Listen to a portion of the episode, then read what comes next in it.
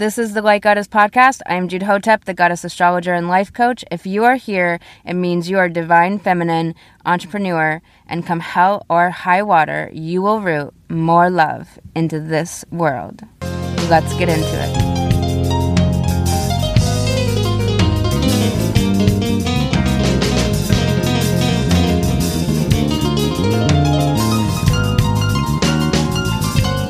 Welcome back to the Light Goddess Podcast. I'm Jude Hotep, the goddess astrologer and life coach. This episode is called The Feminine Through the Signs.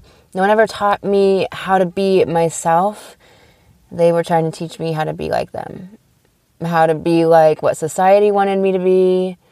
If you want to connect to who you really are, come into an astrology reading, you can book that at thegoddessastrologer.com by clicking the green banner at the top of the webpage. Let's get into this episode about the feminine through the signs. I'm excited to share this with you. The feminine through the signs is really interesting because to slow down and feel gratitude for the magic, for the love, for the wonder, it takes that willingness to still, to quiet. Taurus is one of the six signs considered to be feminine and is stillness, simplicity, when to eat, when to rest, when to chew cud. The bull is a male cow, and so anyone that's ever looked into the eyes of a cow knows their calm sentience and their matter of matter of fact. Everything is chill, chill vibe. That instinctually you know what is needed. And Venus being Taurus planet, Venus that is goddess Aphrodite, she's unto herself, an individuated woman Cows in many cultures are revered, regarded with great respect. Native Americans understood the both the reverence for the animal they were about to eat and the necessary act of eating the animal. Living in that sacred place between. The reverence for what is both necessary and sacrificed. There's honor there. That is something that we have felt the lacking in of our world that honor and that connection to our soil, our food, our body, ensouled, our world ensouled, ourselves ensouled within our world kept sacred. And this is the coming home that we are doing and this opportunity we have, especially with the North Node of Fate in Taurus, humanity's destiny point for the next 16 months it is easy to be in the over psychologizing nature of the Scorpio South Node. The South Node is what is familiar and easy. And it is the polarization, the all or nothing, the too many boundaries or not enough boundaries. Where Taurus has this innate intuition and knowing, this very practical, this makes sense, and there isn't much fuss needed here way of being the simplicity of the needs we have, which grounds us in this wild present tense, where our power lies. It's really important to remind ourselves where our power is, which is in this wild present tense, this now. This now is a place. When you are caught up in your mind, ask yourself what this moment requires, because that's all that is needed pull the mind down from the high wire. With Mercury in the high degrees of Aquarius right now and moving into Pisces soon, which is its fall, the mind may be grasping and tinkering and figuring, and the more we can let the intuition guide and the mind attend to creative endeavor, the more at ease we will feel right now. Fall doesn't mean bad, but it means we have an opportunity or a challenge depending on our ability to flow with the Pisces intuition. And right now, the ability to flow in moment to moment rather than day to day. It's really down to the moments right now this week. The feminine and Pisces, these two fish, these opposites, these counter ideas, vast expansive water, changeable, shifting. Pisces can't make a decision sometimes. This is this deeply compassionate ringing energy that holds all, contains all, and allows all. Sometimes harshly empathetic, diffuse, and gestalting. including. It is this energy that loves. It is the mystic and the mystical, the magic and the magical, what is synchronistic, what is creation you make real, what you dream in your dreams. The changeable feminine that can see both dualities can hold both dualities so that is so that it includes rather than excludes. It values all. It values all humans and not this tiresome status state way of the overculture. It can be too empathetic that it does not stand for something because it is the merging with the infinite energy. It knows that underneath all and above all is love, and that love is all there is, so it doesn't exactly take sides or need to quibble. It moves, it dances, it is artistic and meandering. It sings a song. Pisces is your belief systems. Are they from karmic and subconscious debt and weight or from conscious creation? Are you actively engaged in belief work? Jupiter, one of Pisces' rulers, gives the gifts, and so why Pisces? Because Pisces is spirit, and spirit gives the gifts, and all awakening is spontaneously activated by spirit. People that have tried to make Kundalini rise by force often become lopsided and have mega issues, an offering of what not to do for us all. and so spirit arises and is activated spontaneously. Awakening is spontaneous, activated by spirit. The feminine sign of Capricorn, ruled by Saturn, would seem perhaps not so feminine, but she is understanding of the steady steps that reach a summit, a summit in your life, a summit of inner growth and evolution, a summit of creative work and creative life, a summit of completeness. Capricorn is very sexual, but often channels that energy into work instead of sex magic and creating in a more intuitive way, which is available. Because the summit of completeness is ever in mind and, and in intention. The summit towards a higher mission, a higher pursuit and goal than simply money or fame or the project completed, but the why of the project being completed. If you think about a baby and its mother's womb, and Capricorn is the gathering of all of the supplies and preparation, and the getting there is a spontaneous thing from spirit, right? It's it's soul animating. It is not a human doing, a personality doing. And so remembering that helps to understand Capricorn more. And Capricorn is, you know, this mystical sea goat with the tail being a dolphin tail connected into the Pisces Neptunian ocean of consciousness, a sea of consciousness. And the goat climbing the mountain. Goats love to be on top of things, so much so that you can often see them on top of cows in the pasture. They love to be on top, the better to see the vast distances of possibilities, being in the possible. Capricorn knows that steady step by step what is possible and understands this undercurrent of spirit, the mystical aspect of divine timing, with all while steadily moving into the next place and the next place. The feminine in Cancer, the other half of the Capricorn Cancer axis, is seemingly so opposite Capricorn, and yet they are both cardinal signs, signs of initiating, but Cancer has different intentions of nurturing and caring and attendance.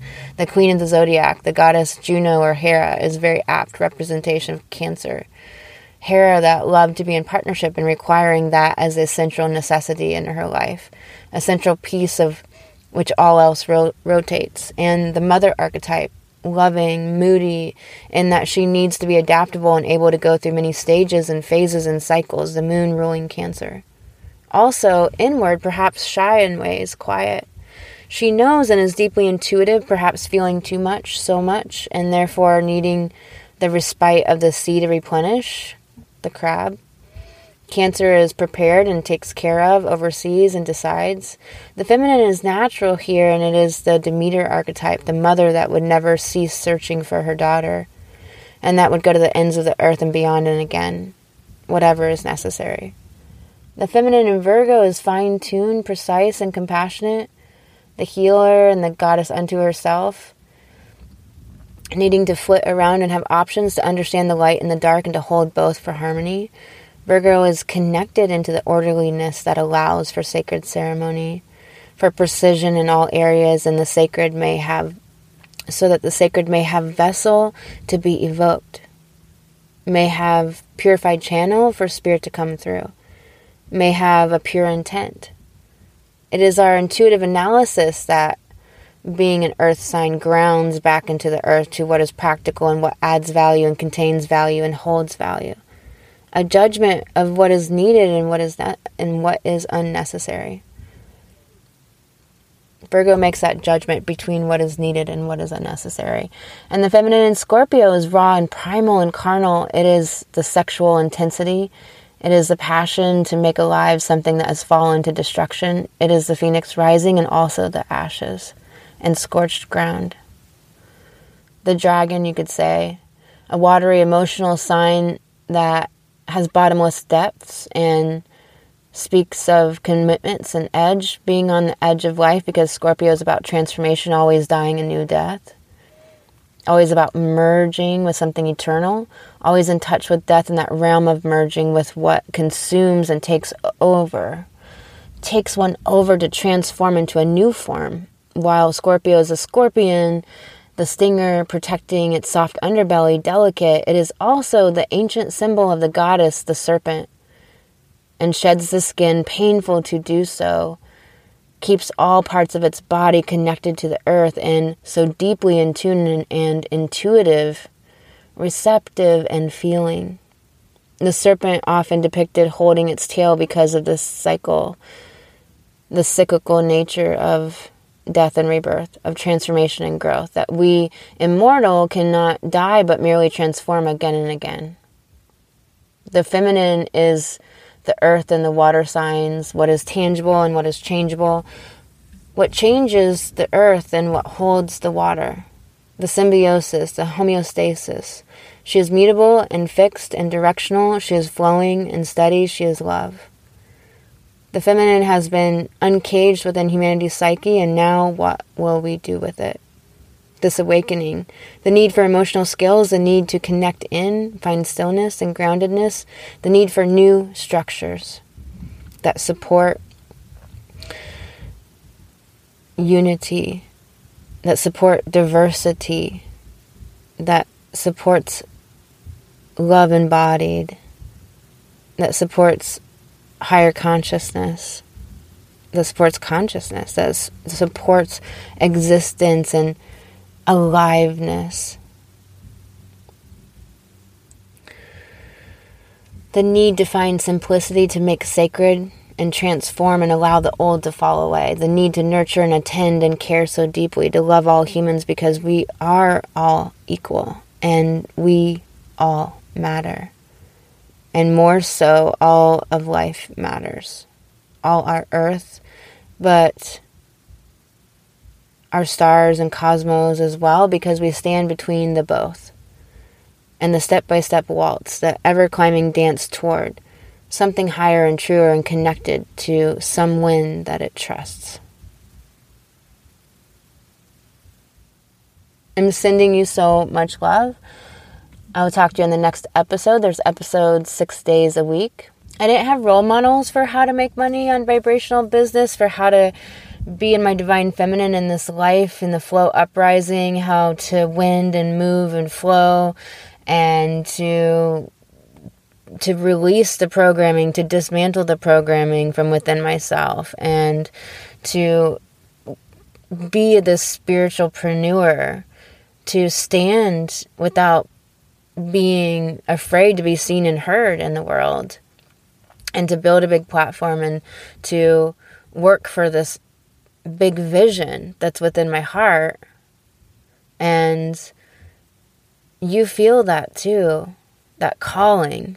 If you want to connect into your feminine financial flow and that place of that flow uprising where everything is so powerful and and moves and supports you and nurtures you and just feels so right. If you want to stop saying yes when you mean no And if you want help dealing with the shadow and the triggers and the challenging parts of the spiritual awakening, the spiritual journey, spiritual entrepreneurship, creating your vision into the tangible. Book a goddess call. It's a $123 assessment for the Light Goddess Coaching Program where you'll walk away with shift on some struggle bus you have right now and a copy of your natal birth chart.